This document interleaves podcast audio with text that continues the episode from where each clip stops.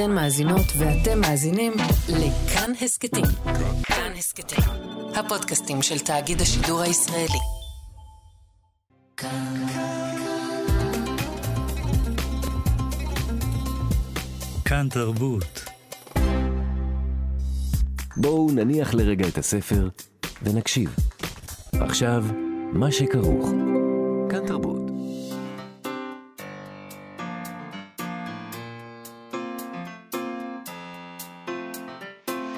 מה שכרוך. עם יובל אביבי ומה יעשה לה.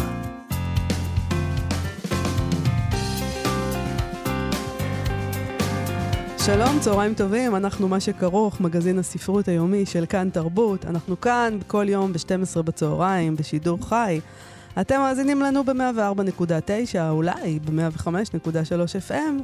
אפשר גם להאזין לנו אחר כך כהסכת באתר, באפליקציה של כאן ובכל יישומוני ההסכתים. איתנו באולפן איתי אשת על ההפקה, על הביצוע הטכני גיא בן וייס. שלום לכם, שלום יובל אביבי. שלום, מאיה סלע. אה, הכנסת אורחים בזמן מלחמה, זה דבר שאני אישית לא חשבתי עליו. אורחים באופן כללי זה דבר קצת uh, מפוקפק. גם בימים רגילים, על אחת כמה וכמה בזמן מלחמה, ועוד יותר מזה, כשאורחים בלתי קרואים פרצו את הגבולות שלך בצורה כל כך ברברית ואלימה. אבל פרופסור ורד לב כנען, תרצה היום על הכנסת אורחים בזמן מלחמה, ואנחנו נברר איתה איך עושים את זה, מה יש לספרות לה, להגיד על זה. יש לזה שורשים אה, ארוכים מאוד. עתיקים. עתיקים, זאת המילה שחיפשתי. אני יודעת. שורשים. אני יודעת איזה מילים אתה מחפש כבר. אני לא יודע, אבל. אני יודעת. למה? מתי אני אדע? אנחנו נדבר איתה על זה, ונדבר גם עם אלעד ברנוי שלנו, על הזוכה בפרס הבוקר, Prophet Song של פול לינץ' האירי, שמדמה דבלין אלטרנטיבי תחת שלטון ימין אה, טוטליטרי, שלטון ימין קיצוני. ניצלנו את, אה, את הזמן שחלף מאז, דיווחנו על זה מתי? ביום רביעי שעבר נדמה לי? כן. משהו כזה? Mm-hmm. אז ניצלנו את הזמן כדי לקרוא וננסה להבין ביחד איתו. נתעמק בו, נראה איך זה קשור. כן, זה ספר שהוא טריגר. טריגר. ספר טריגר, כבר מהעמוד הראשון. אז אה, אנחנו נבין עם אלעד אה, על מה המהומה. טוב, לפני כל זה, פרס עגנון. רועי חן הוא הזוכה בפרס עגנון לאומנות הסיפור לשנת תשפ"ד. הפרס הוא על סך 40 אלף שקלים. זה פרס שמעניקים במשותף בית עגנון ועיריית ירושלים. זכו בו בעבר, למשל, יניב איצקוביץ', חיים באר, סמי מיכאל, לאה עיני, אסף ענברי, יעל נאמן ויערה שחורי. השופטים השנה בפרס היו שירי לב-ארי, ענת זכריה ועידו ניצן. הם כתבו ככה, על רועי חן. מי שקורא את יצירתו של רועי חן, מזהה בה מיד את אהבתו הגדולה לספרות. יצירתו היא קרנבל של קולות חוץ ופנים, שמשקפים מצד אחד פסיפס אנושי מגוון, ומצד אחר מכוננים את האפשרות של חיים בין ספרים. בחירתו כזוכה בפרס לאומנות סיפור על שם עגנון נעוצה ביכולתו המופלאה לברוא עולמות ממילים ורעיונות, לספר סיפורים באופן ייחודי שהופך גם את הריאלי לפנטסטי, משובב נפש ושובה לב, מציע אלטרנטיבה של חיים מקבילים בתוך הספרות. ברכות לרועי חן. תמיד כשקוראים אה, נימוקים כן. של שופטים כן. בפרסים... תהיתי אם תגידי משהו, ב, ב, ת, כן, תוכנית המציאות של מה שכרוך על נימוקי השופטים, כן. אוקיי, תמיד כשקוראים את הנימוקים, אז אתה... זה כמו לקרוא את המאחורה של הספר, כשכותבים, אה, מהללים אותו, נכון? זה לא, אתה לא יכול. אבל אני חייבת להגיד ש... הם צודקים לגבי רועי חן. נכון. זה מה שרציתי להגיד למאזינים. שמי שלא מכיר את רועי חן, וזה נשמע כזה, טוב, נימוקים של שופטים, קרנבל של קולות חוץ ופנים, זה בדיוק... קרנבל של קולות. איזה בול. אבל זה נכון לגבי נכון, רועי חן. זה נכון. באמת כיף, אה, והוא באמת משובב נפש. נכון. אה, כן, אז באמת ברכות. ברכות. אה, ברכות כן. לרועי חן. נכון. אה, הדבר הבא. כן. אה, ראינו ידיעה במגזין שנקרא שפיץ, מדובר במגזין ברלינאי בעברית. אה, שם הידיעה הזאת מכריזה על הפעם הראשונה מאז קום המדינה, מדינת ישראל, כן? כן. שמוקמת הוצאת ספרים עברית מחוץ לגבולות המדינה. כן? אלטנוילנד הוקמה בברלין על ידי הסופר והעורך משה סקל, והמשורר, העורך והמתרגם גם, דורי מנור. אה, משה לא... סקל ודורי מנור הקימו הוצאה, אלטנוילנד. זה נכון. שם. טוב. אלטנוילנד? כן. כן, זה שם טוב. שם טוב. מה שנקרא, אמרו את זה קודם לפניי, כן. זה לא משנה. זה כמו להגיד כזה, to kill a mockingbird, שם טוב לספר. ארצות הברית של אמריקה, שם, שם טוב טוב למדינה. למדינה. כן. אה, בכתבה מפרטים שספרי ההוצאה יופצו פיזית ודיגיטלית במרכזים העיקריים של דוברי עברית בעולם. את מבינה? אנחנו קצת, uh, בעצם חזרנו קצת למרכזים הדוברי עברית בעולם. ישראל, גרמניה, צרפת, בריטניה, קנדה וארצות הברית. כן. זאת אומרת, אה, ישראל היא עוד אחד, עכשיו, עוד אחד מהמרכזים הגדולים של דוברי עברית בעולם. אני לא הייתי מגדירה את זה ככה. זה יכול ש- להיות שהם היו מגדירים את זה ככה, וזה כן. גם המאבק שלהם בעניין הזה. כן. כן, בסדר. זה קשור זה עניין לדברים פוליטי, אתה יודע. נכון, זה קשור לדברים שדיברנו עליהם בעבר, של מי... איפה בכלל ב- המרכז הזה של הדוברי עברית? איפה המרכז הזה של הכותבי עברית? אה, הרי אה, תמיד אומרים לנו, מה פתאום? אה, כותבי עברית תמיד היו ב, ב, לא רק בישראל, בכל מיני מקומות כתבו, ב, ובעצם... זה, חז- זה כשלא הייתה ישראל פשוט. נכון. זה היה כשלא הייתה ישראל. זה זה נכון. בסדר. אוקיי. אה, אולי, אה, כן, זה עניין פוליטי. אה, תשמעי, הם יתחילו את פעילותם בשנת 2025, יש יש להם שנה לעבוד על זה, והחל מ-2025 יראו אור מדי שנה שישה עד שמונה ספרים. זה לא מעט, בסוגות שונות. פרוזה, אומנות פלסטית, עיון ושירה. הכותבים והכותבות אה, יהיו גם תושבי ישראל. מהמם. לא מזניחים אותם, אבל גם כותבי עברית שחיים מחוץ לגבולות המדינה, וכל ספר יתפרסם בשתי שפות, גם בעברית וגם בשפה המקומית במקום שבו גר הכותב. אה, למשל, אה, גרמנית, צרפתית ואנגלית, תלוי איפה אתה גר, ואם אתה גר בישראל... אז, אה, אה, תרגמו אותך לעברית, תרגמו אה, אותך לאנגלית, אה, בטח. טוב. אם אני לא טועה לאנגלית. המתרגמת זוכת פרס הבוקר, על התרגום שלה לדוד גרוסמן, ג'סיקה כהן, תייעץ להוצאה בענייני תרגום, והיא מתרגמת זה רעיון מצוינת. טוב. זה רעיון טוב. היא כן. מתרגמת מדהימה, זה נכון. דורי מנור מתראיין בכתבה, הוא אומר שהאלטנוילנד שלנו, הארץ הישנה, החדשה, אינה טריטוריה, אלא שפה. השפה העברית כשפת תרבות ויצירה. משה סקל אומר שיותר ויותר כותבי עברית חיים כיום מחוץ למדינת ישראל. הם יכולים לפרסם את ספריהם רק בישראל, בשוק שהולך ומצטמק בשל נסיבות פוליטיות וכלכליות. הם גם מופלים לרעה ולא יכולים להיות מועמדים לפרסים, אה, לפרסים החשובים בתחומם. אנחנו, הוא כמובן מתכוון אה, לפרס ספיר, שמוענק רק לכותבים שמרכז חייהם בישראל. זאת הייתה נכון. החלטה של פרס ספיר באיזשהו שלב. נכון, אחרי שרובין אמנר אה, זכה. נכון. הם הרגישו שגנבו להם את הגבינה. מהמם. אה, ההוצאה היא לכך תייסד גם פרס חדש לספרות עברית ליוצאים עבריים, ללא הגבלת מקום מגורים, על שם דוד פוגל, שלפי סקל נועד להיות הפרס. לא דוד פוגל. הפרס נועד להיות אלטרנטיבה קוסמופוליטית ופתוחה לפרס ספיר, והוא יהיה פתוח לכל הסופרות והסופרים העבריים ברחבי העולם. אני רק רוצה להגיד שהם מתראיינים עכשיו, ולהגיד, אה, אה, הארץ שלנו אינה טריטוריה, אלא שפה, לא, גם לדבר על קוסמופוליטיות עכשיו, זה נראה לי קצת... אה, יש משהו מוזר בזה, אני מודה. אגב, אתמול ראיתי שפרסמו אזהרת מסע, אה, משרד החוץ אה, פרסם אזהרת מסע לכל מיני מקומות הרגילים, אבל גם לצרפת, גרמניה, כמעט לכל אנגליה, המקומות. כאילו איזה 80 ארצות. אנחנו לא יכולים לנסוע לשום... אני לא יודעת לגבי הקוסמופוליטיות שלנו. לא, הכותרות היו, אלו המדינות שאפשר לנסוע אליהן, כי זה נכון. פשוט איזה שתיים, שלוש מדינות שנותרו לנו אה, בינתיים. בדיוק. בלי קשר לזה, נזכרתי בכתבה שהתפרסמה לאחרונה בעיתון הארץ, שבה הזהירו מפני החרם, ההחרמה התרבותית של ישראל בעקבות המלחמה בעזה, 7 באוקטובר, שתהיה דומה לה- להחרמה התר- התרבותית של רוסיה. בעקבות המלחמה באוקראינה, שדיברנו על זה. כן. מתייחסים לספרות, אה, שם מתייחסים לספרות הרוסית, אה, בקטע שבו נכתב, הסופר והסטיריקן הרוסי ויקטור שנדרוביץ חי כגולה בפולין, משום שהוא מתנגד משטר קולני, אבל פעילים אוקראינים קוראים להחרים אותו בעקבות הבעת הזדהות עם חיילים רוסים והתבטאויות פטריוטיות. בריאיון להארץ אמר שנדרוביץ שיש התקפה על כל מה שנחשב רוסי, והמחיש בשני מקרים ספציפיים. הוא, הוא דיבר על שני מקרים שבהם בוטלה השתתפות של אנשי תרבות. לינור גורליק, שהיא סופרת ישראלית ממוצא אוקראיני, שכותבת ברוסית, ומשה גסן, שהיא סופרת ועיתונאית ממוצא רוסי-אמריקאי, היא אמריקאית, כן. ממוצא רוסי, בפסטיבלים בעקבות לחץ של המשתתפים האוקראינים. דיברנו על זה, על הדבר הזה, שהם. ביטלו, מבטלים את דוסטויבסקי ואת כל מיני כאלה. זה בהקשר של קוסמופוליטיות. כן. תראי, יש פה... זאת אומרת, אתה יכול להיות סופר אה, שכותב בעברית ולחיות בברלין, ועדיין יגידו לך, לך קיבינימט, שלום. הסופר לא רוצים לדבר איתך. הרוסי הוא גולה הוא גולה. בפולין, כן. אבל הוא עדיין רוסי מדי. הוא רוסי. אבל ת, טוב, זה טריטוריה היא, זה נכון כנראה, שטריטוריה זה לא הדבר היחיד שמגדיר אותך בסופו של דבר, זה חרב פיפיות הדבר הזה. הקוסמופוליטיות, המילה הזאת, קוסמופוליטיות, כל כך כן. רצינו את זה. כל כך זה רצינו. כל כך קשה. לא, אה, לא, לא רצו אותנו. לא רצו אותנו. וגם לא רוצ... אולי נעשה לא אותנו. קוסמופוליטיות עם הרוסים, שגם אותם לא רוצים. לא, גם הם לא רוצים הם לא אותנו. רוצים אותנו. יש לנו בעיות. איי איי איי. מה שכרוך בכאן תרבות, חזרנו. ביילי לוגם מהחלב, ושואל, אמ, ושואל, אנחנו במלחמה עכשיו? אייליש סוקרת את שפם החלב שלו ואת השאלה שבעיניו.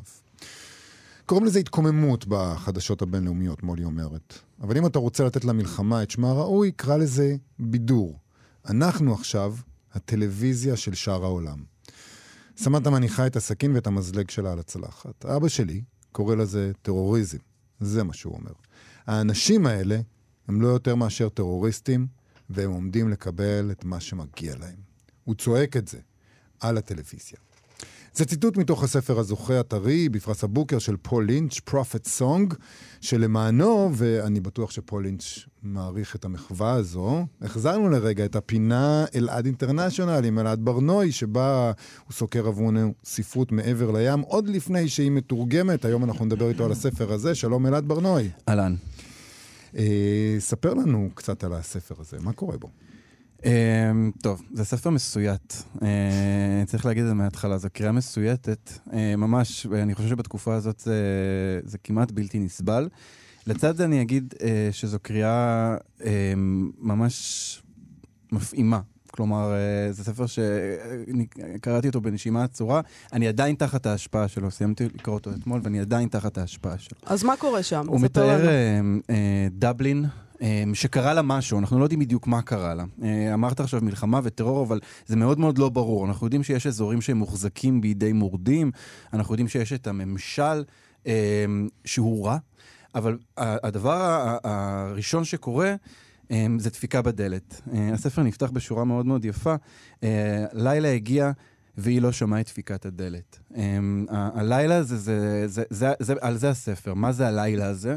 Um, אני, אפשר, להדביק לו הרבה שמות, גם קראתי שנתנו לו כל מיני שמות בביקורות, פשיזם למשל, אבל זה איזה מין אה, עיוות של הדעת שמגיע מצד ממשלה, או מצד המדינה, שנכנסת לבית של המשפחה הזאת um, והורסת את חייהם, בצורה לא לגמרי מוסברת. אה, אייליש היא הגיבורה, היא אם לארבעה. אה, דופקים בדלת שני אנשים מאוד מאוד מנומסים ונחמדים מטעם הממשל, והם אומרים לה, אה, הם מחפשים את בעלה. אה, בעלה הוא, אה, הוא מנהיג איגוד, אה, איגוד מורים, מורים, כן, כן. והוא אה, הוא, הוא נעלם. אה, הוא מואשם במשהו, אה, שום דבר לא לגמרי ברור. כלומר, אנחנו לא לגמרי מבינים במה מאשימים אותו, למה הוא נעלם. זה נשמע קפקאי, אבל זה לא ממש קפקאי, כי זה מאוד מאוד ממוקם, זה מאוד מאוד ספציפי, וזה מאוד פשוט מאוד... לא מגלים לנו את כל, את כל מה שמתרחש. זה לא קפקאי, אלא פשוט נסתר מעינינו במובן מסוים. אבל זה מסתבר באיזשהו שלב? אה, מה שנסתר? לא. אה. לא, זה, אבל אה, אה, אה, מה שאני, הסיבה שאמרתי את קפקא זה, זה, זה עניין אחר. יש, בכלל, אני חושב שהעניין עם דיסטופיות עכשיו, זה שאנחנו מאוד מהר אומרים, אה, זה כמו זה, זה כמו זה. ושמתי לב שלספר הזה הדביקו את הדרך של קורמרק מקארתי, Mm. שזו השוואה ממש ממש גרועה ולא נכונה. זה כמעט ספר תשליל של הדרך של קורמרק מקארתי מכל בחינה, ואני אסביר. Uh, הדרך של קורמק מקארתי זה על uh, אב ובנו, שהם uh, הולכים באיזשהו באמת עולם מסויט, שהגיע לקיצו בגלל מגפה, ועכשיו בני אדם הגיעו לתחתית, התחתית של המדרגה של מה שאפשר לעשות אחד לשני, וכל מה שאפשר לעשות זה רק לשרוד ולהאמין אחד בשני. כאן החיים הם, הם ממשיכים. החיים הם רגילים, כלומר יש טלוויזיה, זו לא טלוויזיה שהממשלה אה, אה, אה, משדרת, יש יום-יום, יש אה, ארוחת בוקר, יש חיי פרבר רגילים. אז בסדר, אז מדי פעם מפגיזים, נשמע איזה מסוק, אבל סך הכל החיים ממשיכים. ואני חושב שמזה מגיעה האימה הגדולה, אמ, ודווקא מהיומיומיות האנושית הזאת, אפשר, אני חושב, אפשר ל... ל להצליח לה- להביא איזושהי מחשבה על, על הנפש האנושית, וזה מה שהספר הזה בעיניי אה, מבקש לעשות. אנחנו לא נקבל, אנחנו לא נקבל אה, מושג לגבי מה קרה, אבל זה גם כאילו באיזשהו אופן לא כל כך משנה. וזה גם מה שהופך את זה, אתה יודע, אתה אומר שזה ספר אה, מסויט, ואני אני חושב שכבר מי שקורא את הפסקה הראשונה של הספר, אני, ברגע שאני קראתי אותה, מתואר שם כיצד הלילה עוטף את, ה, את הגן, איך הוא, איך הוא מכסה את העצים ו, ומשחיר את, ה, את המבט, ואתה, זה קשור מאוד גם לדברים שאתה אומר עכשיו, של האופן שבו החיים ממשיכים, שהופך את זה מאוד מאוד, כמעט uh, צריך חזרת טריגר לאנשים בישראל כרגע, על הדרך שבה החיים שלנו ממשיכים בזמן שסיוט גדול uh, מתרחש. כן, אני מרגיש שצריך חזרת טריגר על פשוט לקום בבוקר עכשיו, כי הכל באמת קצת מסויט. אבל באמת יש משהו בקריאה הזאת עכשיו שהוא uh, קשה יותר. Um, ואני חושב שיש משהו קצת אכזרי באמת, באופן שבו כאילו החיים ממשיכים. Uh, זה מוזר שהחיים ממשיכים uh, אחרי אסון או בזמן אסון, uh, שעדיין מתרחש. אבל um, מה שאולי משמעותי בספר הזה זה שהוא מתעקש לומר לנו, הוא מתעקש להגיד לנו שהפשיזם שה, הזה, uh, הוא קורה קודם כל בנפש האנושית. Um, נורא נורא קל להתמכר לא, לאיזושהי עמדה כזאת של, uh, גם של ידיעה וגם של כוח וגם של קורבנות, והוא אומר לנו, אתם בסופו של דבר בני אדם, וסוף העולם שלכם הוא לא סוף העולם של אדם אחר, סוף העולם של אדם אחר הוא לא סוף העולם שלכם, אבל אתם כן, אתם חייבים לייצר איזושהי, איזושהי קרקע משותפת ביניכם. אני לא מדבר על זה ברמה המדינית, אלא ממש ברמה הקהילתית. אנחנו נמצאים אחד ליד השני באיזושהי סיטואציה, באותו רחוב. אמ, והוא אומר, אתם צריכים איכשהו להאמין אחד בשני, באיזושהי אמונה אנושית כזאת, הומנית. אבל מה שמעניין אותי בטקסט הזה שיובל קרא, תרגם, זה השורה הזאת, אבל אם אתה רוצה לתת למלחמה את שמה הראוי, קרא לזה בידור. כלומר, גם פה הוא אומר משהו. כן, אמ, אז, אז זהו, אז, אז האמת שאני אני תרגמתי גם קטע, אבל אני, אולי אני אקרא אותו ואז נדבר על זה, כי טוב. זה קשור... אה, אמ, היא רואה את הילדים שלה באים לעולם של מסירות ואהבה, ורואה אותו מקוללים בעולם של אימה. מייחלת שעולם כזה ייגמר, מייחלת לעולם חורבן. היא מביטה בבנה הפעוט, הילד הזה שעודו חף מפשע, ורואה איך בגדה בעצמה ומתחלחלת. מבינה שאימה מולידה רחמים, ורחמים מולידים אהבה, ואהבה יכולה להביא גאולה לעולם. והיא יכולה לראות שהעולם אינו נגמר. שזו יהירות לחשוב שהעולם יגיע לקיצו במהלך ימי חייך באיזה אירוע פתאומי. שמה שנגמר הם החיים שלך ורק החיים שלך. שמה שמושר בפי הנביאים זה אותו שיר שמושר מימי קדם. החרב המונפת, העולם שהיה למאכולת אש, השמש ששוקעת אל הארץ בשעת צהריים ומטילה חשיכה על העולם. זעמם של האלים שמתגלם בפיו של הנביא הזועם מול הרשעות שתסולק מן העין. והנביא לא שר על סוף העולם, אלא על מה שנעשה ומה שיעשה, ומה שעושים לאחדים, אך לא לאחרים. שהעולם תמיד נגמר שוב ושוב במקום אחד, אך לא במקום אחר. שסוף העולם הוא תמיד אירוע מקומי.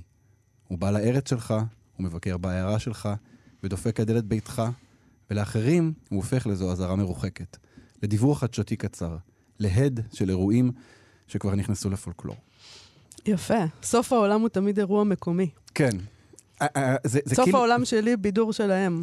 סוף העולם שלי אה, הוא לא סוף העולם שלך, אה, ואני חושב שיש כאן משהו שהוא, העניין הזה עם השורה, עם הביטוי, שורה נורא צינית כזו. אה, אני חושב שזה זה לא הטון של הספר, עבורי לפחות. כלומר, בעיניי, זה, זה, זה, זה מין תמה שעולה שם בספר, אבל יש כאן איזשהו משהו אחר, שאומר, שהוא מבקש לעשות שני דברים בו זמנית. הוא מבקש גם להכיר בזה שמשהו עבורי הוא סוף העולם, הוא באמת סוף העולם. כלומר, זה לא רק, אני לא חווה את זה כי ככה אני רואה את זה. אבל הוא גם מבקש להזכיר לנו שבזמן שהדבר הזה קורה, החיים ממשיכים במקום אחר, אמ, ובזמן שהדבר, החיים ממשיכים במקום אחר, שהחיים אצלנו המשיכו כשדבר כזה קרה במקום אחר. כלומר, זה הדבר שהוא מבקש מאיתנו לעשות. אבל, וגם אפילו החיים שלנו ממשיכים, זה כל כך... זאת אומרת, זה, זה אפילו... אה, גם הם מנהלים שגרה מסוימת של חיים בתוך המקום הזה. אפילו ברמה המקומית סוף העולם הוא סוף מאוד משונה, זה סוף... אבל, סוף, אבל זה שהחיים נמשכים, זה דבר חיובי או שלילי אצלו, אז בספר? אני חושב שזה גם ו... אלעד, אתה רוצה לענות? סליחה. אני, אני, לא יודע, אני, אני לא יודע אם דבר חיובי או שלילי, אבל uh, הוא, הוא פשוט ישנו, כלומר, החיים ישנם, כאילו, החיים ממשיכים, יש את זה. אני, זה לא, אני, אני, אני לא יודע אם הוא לוקח לגבי הדבר הזה עמדה. אני חושב ש... לי, כשקראתי, זה היה גם וגם, כי מצד אחד, וזה מאוד התחבר לי לדברים שאנחנו מרגישים עכשיו באמת, כי מצד אחד אתה מאוד נאחז בזה, בעשייה, בלקום בבוקר, בלהכין ארוחת בוקר, ומצד שני, אתה, זה מאוד, זה, זה, זה, יש בזה משהו גס. כמו נכון. שאמרנו בכלל על, על, את יודעת, כמו שאמרנו על לעשות תוכנית רדיו על ספרות כשהדבר הזה קורה. כן. יש משהו, אה, משהו משתק בצורך לקום ולהכין ארוחת בוקר לילדים שלך בזמן שיש ילדים בתנאים הכי איומים שאתה יכול לדמיין. ואתה יודע, יש קטע בהתחלה, ממש בהתחלה, שהם מתכננים אה, נסיעה לקנדה. ואבא של אייליש אומר לה, אתם צריכים לחשוב על להישאר שם. ו... וזה כאילו, נכון, זה ללכת למקום שבו סוף העולם עוד לא הגיע. וזה פשוט מטלטל, אתה כל שורה שם, אתה אומר לעצמך, אה, אוקיי, זה כמו שאנחנו אומרים לעצמנו, אולי הגיע הזמן לעשות את החופשה שלנו יותר ארוכה השנה ולראות מה קורה. אני רוצה להגיד, אני, אני מרגיש שהספר הזה מבקש ממני משהו אחר. אה, כלומר, אני חושב שהוא מבקש ממני להביט אה, דווקא לא בעצמי, אה, אלא בשכנים. כלומר, בשכנים ממש מעבר לרחוב, או בכלל באדם אחר. כלומר, יש כאן איזושהי... כל הספר קראתי והרגשתי נורא, כלומר קראתי והרגשתי חנוק וקלסטרופובי, אבל בסוף נשארתי עם איזה משהו וניסיתי להבין מה זה האיכות הזאת. והאיכות הזאת, סליחה, אבל האיכות הזאת היא אמפתיה ואמונה באדם, שזה דבר שנורא נורא הלך לאיבוד בתקופה הזו, נורא נורא קשה להרגיש אותו, ממש להרגיש, לא, זה לא עמדה, זה עניין של הרגשה. נורא קשה להרגיש אנושיות בתקופה הזו. ופתאום דווקא בדבר הזה היה כאן איזה משהו. חשבתי כל הזמן על הצפרדע בתוך הסיר עם המים הרותחים, נכון? אז זה לא צפרדע, זה דג. ואם הדג יצא מהמים הרותחים, הוא ימות כי אין לו אוויר. אין ברירה. כלומר, זה מה שיש כאן, זה, זה, זה, זה מין דבר כזה. הוא, הוא כותב שם, תרגמתי עוד איזה שני משפטים. היסטוריה היא תיעוד שקט של אנשים שלא היו יכולים לעזוב. תיעוד של מי שלא הייתה להם בחירה. אתה לא יכול לעזוב כשאין לך לאן ללכת או את האמצעים ללכת לשם. אתה לא יכול לעזוב כשהילדים שלך לא יכולים לקבל דרכון. לא יכול ללכת כשהרגליים שלך נטועות באדמה, ולעזוב אומר לקרוע אותן. כלומר, אין ברירה, אין ברירה. החיים זה אין ברירה, זה מה שהוא מנסה לומר. זה, הבחירה לא, לא להציג את, ה, את העולם כעולם מסויט מדי, של כזה קניבליזם וזה, זה פשוט בחירה מוסרית. זו בחירה שאומרת, זה מה יש. ועם זה אנחנו צריכים לחיות. ועבורי לפחות, הדבר היה בו איזושהי, אה, איזושהי אמונה כזאת בעתיד, או בתקווה, או במשהו כזה, ש, שקצת נשכח, עבורי לפחות, בחודשים האחרונים. כן, אז זה מה יש הזה, הוא דבר אה, מאוד מאיים והוא מרתיע, אבל מצד שני הוא אומר לך, כן, פשוט תמשיך עכשיו, אין מה לעשות. אתה יכול או להפסיק או להמשיך. לא, אתה לא יכול להפסיק. אתה לא יכול להפסיק, אתה לא יכול להפסיק, זה בדיוק העניין. מה זה להפסיק? אתה לא יכול... להפסיק זה... מה, להפסיק לנשום? כן. להפסיק להכין ארוחת בוקר לילדים שלך? כן, להפסיק זה לוותר, ואתה כמובן לא יכול לעשות את זה, ולכן אתה חייב להמשיך במה שיש לך. זה בדיוק מה שהוא אומר, כלומר, אי אפשר להפסיק. פשוט אי אפשר להפסיק. אי אפשר להפסיק, צריך לחיות, צריך להיות, צריך להמשיך להיות בני אדם, צריך להיות אנושיים, צריך להזכיר לעצמנו מי אנחנו כל הזמן, צריך לזכור שהתקופה הזאת, תקופה שהיא תקופה, היא לא, היא תחומה בזמן. אלה, אלה הדברים שאני לפחות לוקח איתי. אלעד, אנחנו צריכים לסיים, אבל uh, אני רוצה לשאול אותך שאלה לא הוגנת לסיום, אפשר? Uh, אתה ממליץ uh, לקוראים ישראלים לקרוא את הספר הזה דווקא עכשיו? אני ממליץ לקרוא אותו לא כקוראים ישראלים, אלא פשוט לקרוא אותו. אני, זה, זה מין תזכורת כזאת, אני יודע, לקרוא עכשיו סופר שהוא לא מכאן, זה כאילו להגיד יואו... ועוד אירי. כן, יש... זה נורא נורא מתסכל, נכון? זה נורא מתסכל עכשיו לחשוב שבטח כל מי, ש... כל מי שכותב ספר, מה הוא חושב על המקום הזה, ומה הוא חושב על הסיטואציה כאן וזה, אבל, אבל זה בדיוק זה, זה כאילו לזכור שאנחנו, לא משנה שום דבר, אנחנו חלק מהשבט הזה שנקרא בני אנוש, נכון? אה, אז אני ממליץ לקרוא אותו פשוט כי צריך לקרוא אותו, אה, כספר שצריך לקרוא. אז בוא נגיד שמדובר בספר של פול לינץ', שנקרא פרופט סונג. כן, שירת שיר, הנביאים. שיר, שירת הנביאים. כן. לא שיר הנביא? שירת הנביאים. שירת הנביאים, אני מרגיש שזה... שזה תואם. זהו, עכשיו זה יתקבע, אם יתרגמו אותו חייבים ללכת על זה. ממש חייבים. אלעד ברנועי, תודה רבה לך. תודה רבה. מה שכרוך בכאן תרבות, חזרנו. במלחמת טרויה נפגשים משני צידי המתרס שני אויבים בזמן מלחמה, אבל הם מגלים שהם כבר בקשר, קשר של הכנסת אורחים, הכנסת האורחים היוונית. עוד מעט נבין מה זה הכנסת האורחים הזאת. מה זה אומר קשר של הכנסת אורחים, ועוד בזמן מלחמה בין אויבים? פרופסור ורד לב כנען היא חוקרת ספרות השוואתית ולימודים קלאסיים באוניברסיטת חיפה, והיא תרצה על כל הדבר הזה היום בזום במסגרת החוג לספרות עברית והשוואתית של אוניברסיטת חיפה. אז אנחנו ננסה להתגבר על החשש המובנה שלך, יובל, מאורחים, בוודאי אורחים אויבים. בזמן מלחמה ולהבין קצת את הנוהג הזה. אולי אה, נשתנה אפילו. אולי אפילו נשתנה, אני לא יודעת. לא, כאן, לא, עכשיו, לא, כאן ועכשיו, ב, ב, לא יודעת. לא נעצור את הנשימה, כן. לא נעצור את הנשימה. אם בטרויה היו יכולים uh, להכניס אורחים. אולי, אולי, אולי אנחנו נוכל. שלום, אני. פרופסור ורד לב כנען. שלום חברים, מה שלומכם? בסדר גמור, תודה. אז, אז למה עכשיו דווקא את, את, את חושבת על הכנסת אורחים? כן. קודם כל, אני אה, רוצה לומר שכל ההרצאה הזאת אה, נולדה מסוג של מחשבה, מחשבת הכנסת אורחים, שהיא מחשבה עתיקת יומין, אבל היא כמובן, היא בלתי נפרדת לחיים שלנו. ובמובן הזה, אה, תחשבו על המפגש שצפוי, שנדחה, מפגש שנדחה בין מרצים לסטודנטים, בין סטודנטים לבין עצמם, עקב המלחמה, אה, ושהאוניברסיטה לא נפתחה, אה, והיא רק תיפתח, אני מקווה, בסוף דצמבר. כן. עכשיו, הדבר הזה כמובן נובע מהרבה סיבות, אבל אה, האיום של המלחמה וכולי, אבל גם הסיבה שהרבה מאוד מהסטודנטים נמצאים עכשיו... מגויסים. מגויסים. עכשיו, התקווה הזאת להיפגש היא תקווה שמעולה בהרבה מאוד חששות. כן. איך אנחנו נפגשים? עכשיו, תחשבו, אני מלמדת באוניברסיטת חיפה, והסטודנטים שלי לאושרי, הם מגיעים, אה, הם מעורבבים, אנחנו, אנחנו בדיוק החברה הישראלית. אנחנו אה, יהודים, אנחנו דרוזים, אנחנו ערבים, מוסלמים, נוצרים. איך נפגשים בזמן מלחמה? ואת יודעת, אני חושבת הרבה פעמים על ה... על היצירה הזאת של, uh, המקסימה של uh, דוד גרוסמן, איתמר uh, פוגש ארנב, uh, יש כאן פחד מאוד גדול מהמפגש הזה. כל אחד uh, מגיע עם פחדים מאוד גדולים. וה, וה, וה, והמחשבה, המחשבה החכמה של הכנסת האורחים היא הכרחית עבורנו. זה, המג, זה המגמה של, ה, של, של ההוצאה הזאת. אה, קודם כל לאפשר את המפגש הזה ולהתחיל לחשוב על המפגש הזה. אנחנו אה, אה, מ-7 לאוקטובר נדמנו. אני רוצה לומר שהחוויה, אני בטוחה שאתם מבינים על מה אני מדברת, הייתה חוויה כל כך קשה, ו... ועדיין, אבל הראש... הימים הראשונים היו של שתיקה, פשוט אנשים כן. לא יכלו לדבר. נכון. עכשיו, זה הולך, והאירועים המצמיתים ממשיכים. עכשיו, כל מה שקורה בזמן הזה הוא חיבור שלנו לברברת אה, עצומה שמגיעה מה, מהמדיה, מכל מיני מקומות, המון המון דיבורים, אבל ניתוק הולך וגובר שלנו מהמשאבים הרוחניים שלנו. אנחנו הולכים ומתנתקים מתרבות, מרוח. זה דבר מאוד מאוד מאוד מסוכן. אז באמת, אה, אני, אני, אני רוצה שנחזור אה, לקרוא אה, את היצירות הגדולות. אז הזום הזה הוא בעצם נועד בשביל התלמידים שלך שלא נפתחה השנה? זאת אומרת, נועד אולי לכולם, אבל זה המחשבה הראשונית? כן, קודם כל לכולם, ואני, תראי, אני ממש ממש מקווה, כי אנחנו בנתק.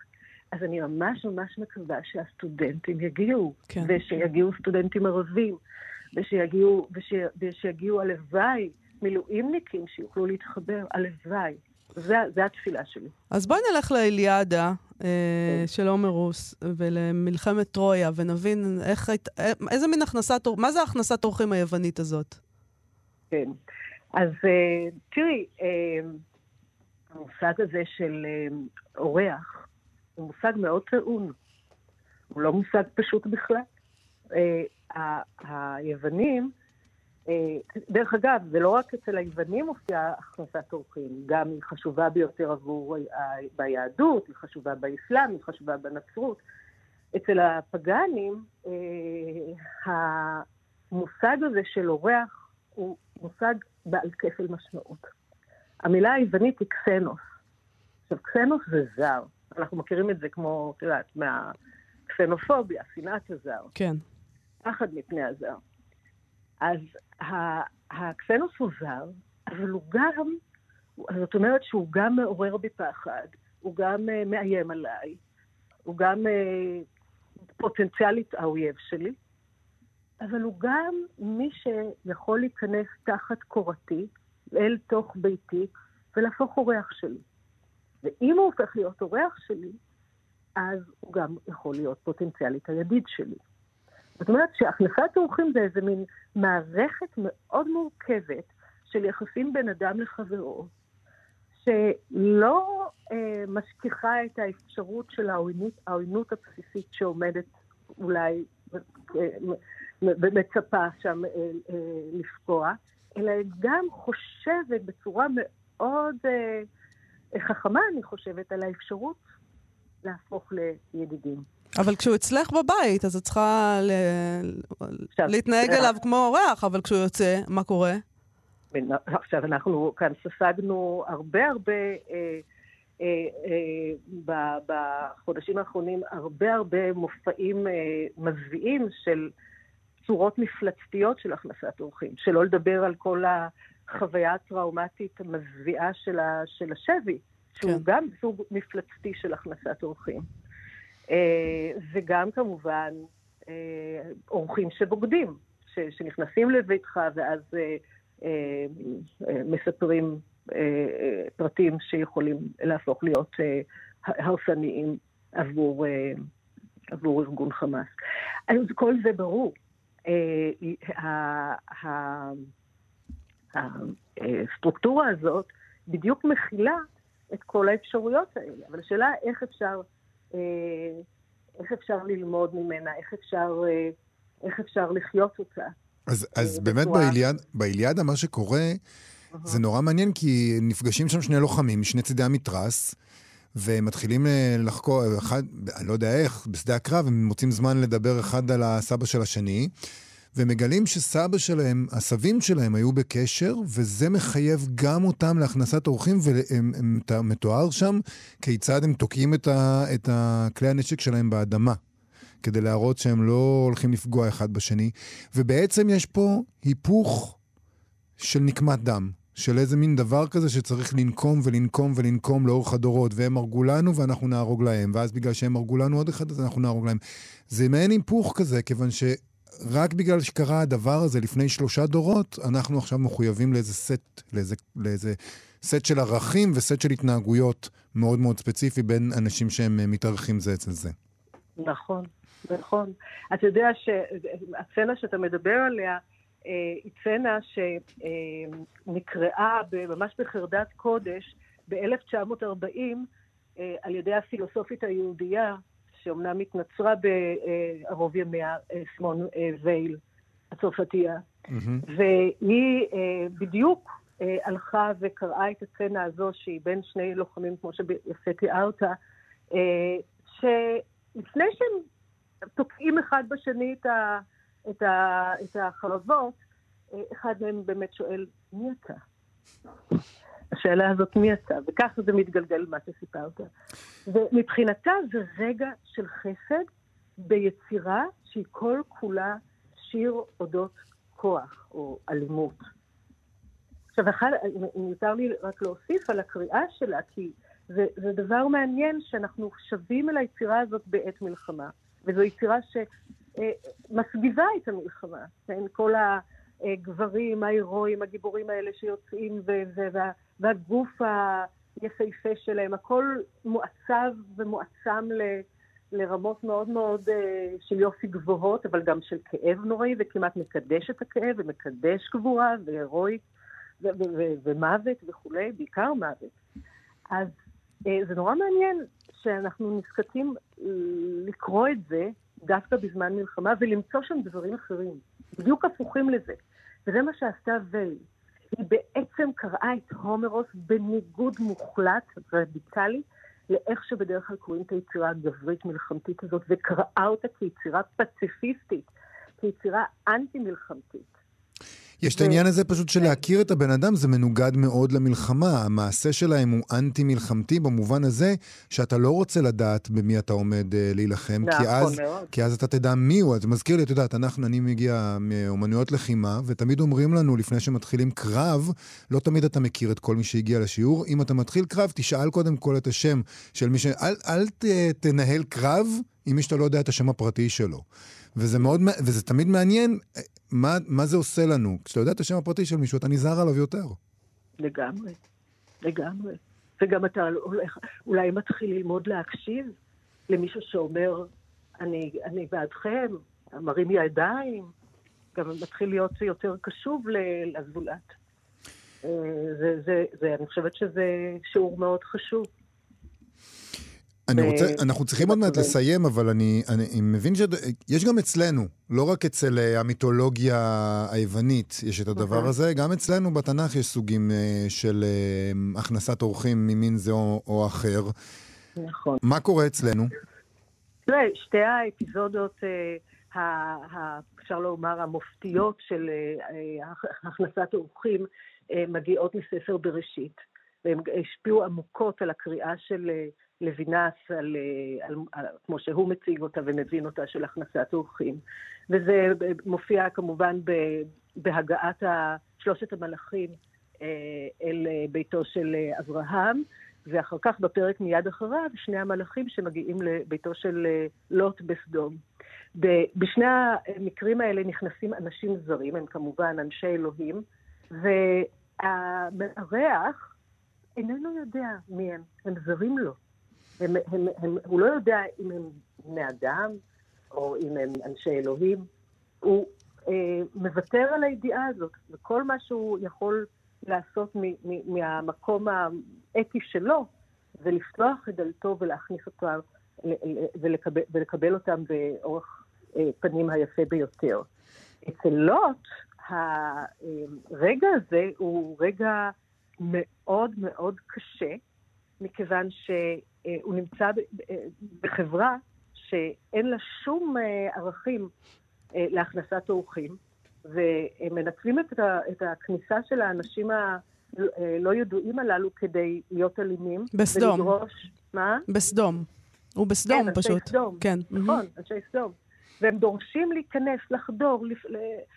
להרע להם. והוא שומר עליהם כל כך, עד שהוא עושה את המעשה שלנו, אה, אני חושבת מנקודת המבט שלנו, קשה, קשה לו פחות. הוא, הוא הופך בעצם להיות מעין שבוי, זו קריאה אה, של דרידה, שבוי של, של, של אורחיו, ו, ו, ושבוי של הצו של הכנסת האורחים. הוא אומר להם, לאנשי סדום, עזבו אותם, אני אוציא את שני, שתי בנותיי ותעשו בהם מה שאתם רוצים, רק אל תיגעו באורחיי. זה, זה כאילו הכנסת האורחים הטוטלית ביותר. כן. זה גם אה, שאלה מעניינת. אז אה, הכנסת אורחים בזמן מלחמה, פרופסור ורד לב כנען, היום בזום, ב- בחוג לספרות עברית והשוואתית של. אוניברסיטת חיפה. כן, כן. הערב. תודה רבה לך על השיחה הזאת. תודה לכם, תודה רבה לכם. להתראות. תודה, ורד. ביי. ביי. אנחנו מה שכרוך בכאן תרבות, אנחנו מסיימים עם סטטוס ספרותי של אייל חיות מן, מבקר ספרות בישראל היום, שכותב על תיקוני זוהר, על וירג'יניה וולף ועל הרעיון המשיחי. הוא כותב כך, אחד הדברים הכי מרתקים בעולם בעיניי הם רעיונות והדרך שבה הם מועברים, מתפתחים ומשתנים לאורך ההיסטוריה, ולא פחות מזה האופן שבו רעיונות דומים צומחים לפעמים בתוך הקשרים שונים. לחלוטין. והוא אה, כתב דוקטורט על ספרות תיקוני הזוהר. הוא אומר, אחד הדברים המרתקים בספרות הזאת היא תפיסת המשיחיות שלה. לפי תיקוני זוהר, הוא כותב, משה נועד להיות המשיח, אבל נכשל בסופו של דבר בשליחותו, בגלל חטא העגל וההכאה בסלע. מאז, הנשמה שלו מתגלגלת בכל דור, ומופיעה מחדש בחזקת משיח. אבל עד כה לא הצליחה למלא את הייעוד שלה. במקביל, נשמתו של משה מתגלגלת גם בכל חכמי הדור. כלומר, בכל מי שעוסק בתורה ומקיים את המצוות, יש משהו מהמשיח, ורק המאמץ המשותף שלהם יוכל להביא אותו. עוד עניין מרתק לא פחות, הוא אומר, שהגאולה שאותה המשיח צפוי לחולל היא בעצם גאולה ספרותית. תפקידו המרכזי יהיה לכתוב תורה חדשה, שתחליף את התורה שנמסרה במעמד הר סיני, אבל נפגמה על ידי חטא העגל. ואז הוא מקצר, המשיח של ספרות התיקונים הוא אדם ספציפי מהעבר שישוב ויופיע, אבל גם נוכח בכל מי שעוסק בתורה בכל דור, ותפקידו יהיה לכתוב תורה חדשה שתתקן את העולם. עד כאן. איזה יופי. נכון? יפה מאוד. מאוד. ואז הוא אומר, עכשיו הוא אומר, נעשה fast forward, 600 שנה בערך, הוא אומר, לתחילת המאה ה-20, ולחדר משלח של וירג'יניה וולף דווקא. הוא אומר, הטקסט הזה נחשב לאחד הטקסטים המכוננים של ההגות הפמיניסטית. והוא אומר, אה, זה, שם היא מנסה לענות על השאלה, מדוע כל כך מעט ספרות גדולה נכתבה בידי נשים. המסקנה שלה היא שהתנאים המטריאליים שבהם נשים אה, חיו לאורך ההיסטוריה מנעו מהן את היכולת להפוך לסופרות. צריך חדר, לכתוב בו. צריכה חדר משלך. ו- ו-500 וחמ- לירות כן, אה, וכסף, סטרלינג. כן. וכסף, כן. בכסף. אמ, כדי להדגים את הנקודה שלה, הוא מזכיר לנו, היא מעלה את התרחיש ההיפותטי של אחותו של שייקספיר, שזה גם כן דבר מאוד מוכר בעולם הספרות. היא אומרת, נניח שלוויליאם שייקספיר הייתה אחות שהייתה מוכשרת ממש כמוהו. האם היה לה סיכוי לממש את הכישרון שלה, והיא מראה שם, היא מתארת את מהלך החיים הצפוי לאותה אחות uh, של שייקספיר, כאישה באנגליה של המאה ה-16, ומראה כיצד כל הדרכים שנפתחו עבור אחיה היו חסומות לחלוטין עבורה. ואז הוא אומר כך, לכאורה אין שום קשר בין שני החיבורים, אבל בסיום חדר משלך, כשהיא מתארת את תפקידה של האישה הכותבת בת זמנה, וירג'יניה וולף חוזרת לאחותו של שייקספיר ומרוממת אותה למדרגה של דמות מטאפיזית. ככה, והוא מצטט. משוררת זו, שלא כתבה מילה מעולם ונקברה בצומת דרכים, עדיין חיה. כך אני מאמינה. היא חיה בכן ובי, ובנשים רבות אחרות שאינן נמצאות כאן הערב כי הן שוטפות כלים ומשכיבות את הילדים לישון. אבל היא חיה כי משוררים גדולים אינם מתים. נוכחותם אינה נעלמת. נחוצה להם רק ההזדמנות לחזור ולהלך בינינו. ולדעתי יש בכוחכן להעניק לה עכשיו את ההזדמנות הזאת. אני מאמינה שאם נחיה עוד כמה שנים, ויהיו לנו ה-500 לירות בשנה וחדרים משלנו, כי אז תזכה אחותו של שייקספיר להזדמנות לחיות מחדש, להשיב לעצמה את הגוף שאבד לה ולממש את כישרונה. היא תשאב את השראתה ואת חייה כמשוררת מכל מה שנכתב לפניה, כפי שאחיה עשה בזמנו, והיא תיוולד מחיי הנשים האלמוניות שפילסו לדרך. לא נוכל לצפות שהיא תגיע בלי כל ההכנה הזו, חבלי המאמץ מצידנו, בלי הנחישות להבטיח שכאשר תיוולד מחדש, היא תוכל לחיות כרצונה ולכתוב את שיריה. כי בלעדי כל אלה הדבר אינו אפשרי. אבל אם נעבוד ונשקיע למענה, אני משוכנעת שהיא תגיע יום אחד, ואני בטוחה שעבודה זו, גם אם תעשה בתנאי עוני ואלמוניות, תהיה כדאית. עד כאן וירג'יניה וולף, והוא חוזר וכותב. איך זה קשור למשיח? היא המשיח? אחותו של שייקספיר היא המשיח, mm. או גלגול שלו. הוא אומר, אישה שחיה בעבר, תשוב בעתיד אם נזכה לכך, שרוחה חיה עדיין דרך כל אישה כותבת, ורק המאמץ המשותף שלהן יכול להעניק לה קיום. ושאם בואה, בואה תכתוב את היצירה הנשית המושלמת שנמנעה מהעולם עד כה. זה בדיוק מה שהוא תיאר mm-hmm. מ- על משה. נכון. בשורות הסיום האלו הוא כותב, וולף חודרגת לגמרי מהמטריאליזם שאפיין את רוב המסע שלה, ומתקרבת בצורה מפתיעה לתפיסת המשיח של תיקוני זוהר. ואז הוא אומר, אין לפוסט הזה פואנטה ברורה. למרות שאני די דווקא מרגיש שיש, אל תגיד שאין. אבל הוא אומר זה. אולי, אולי זאת הפואנטה. הרעיון המשיחי, הוא כותב, שאין ספק שיש בו הרבה בעיות וסכנות, יכול גם להוות מקור אדיר של כוח ושל נחמה. במיוחד עבור אלה שבגלל מגבלות שונות, בין אם מדובר בגלות ורדיפות, ורדיפות או בפטריארכיה, נידונו לעמול בתנאי עוני ואלמוניות. והוא מציין, אגב, שהמחבר של תיקוני הזוהר לא ידוע לנו בשמו, גם הוא נידון. לאלמוניות, כן. כן. אולי היה אח של שייקספיר. אמ, אז הוא אומר, אמ, אה, אלה ש... יכול להיות מקור של כוח ושל נחמה, במיוחד עבור אלה של המגבלות, ושהם לא ראו, אלה שלא ראו שום תוצאה ישירה לפעילותם. והוא אומר, סוג כזה של אמונה, כשהוא מנוצל נכון, יכול לעזור לנו לפעול למען החזון שלנו לעולם, למרות הכל, וכנגד כל הסיכויים. אדם אופטימי, אני אוהבת את זה. מה זה אופטימי? יש לו את... אה, את אה, יש לו את ספר הזוהר ואת המשיח. ואת וירג'יניה וולף. נכון. יש לזה רוח גבית לא, לא נכון לא מועטה. מאוד, נכון מאוד. עד כאן, עם האופטימיות הזאת, תוכניתנו להיום. תודה לאיתי אשת על ההפקה, ולגיא בן וייס על הביצוע הטכני. אנחנו נהיה פה שוב מחר. להתראות. להתראות. עוד יום שמח. אתן מאזינות ואתם מאזינים לכאן הסכתים. כאן הסכתים, הפודקאסטים של תאגיד השידור הישראלי. אתם מאזינים לכאן הסכתים, הפודקאסטים של תאגיד השידור הישראלי.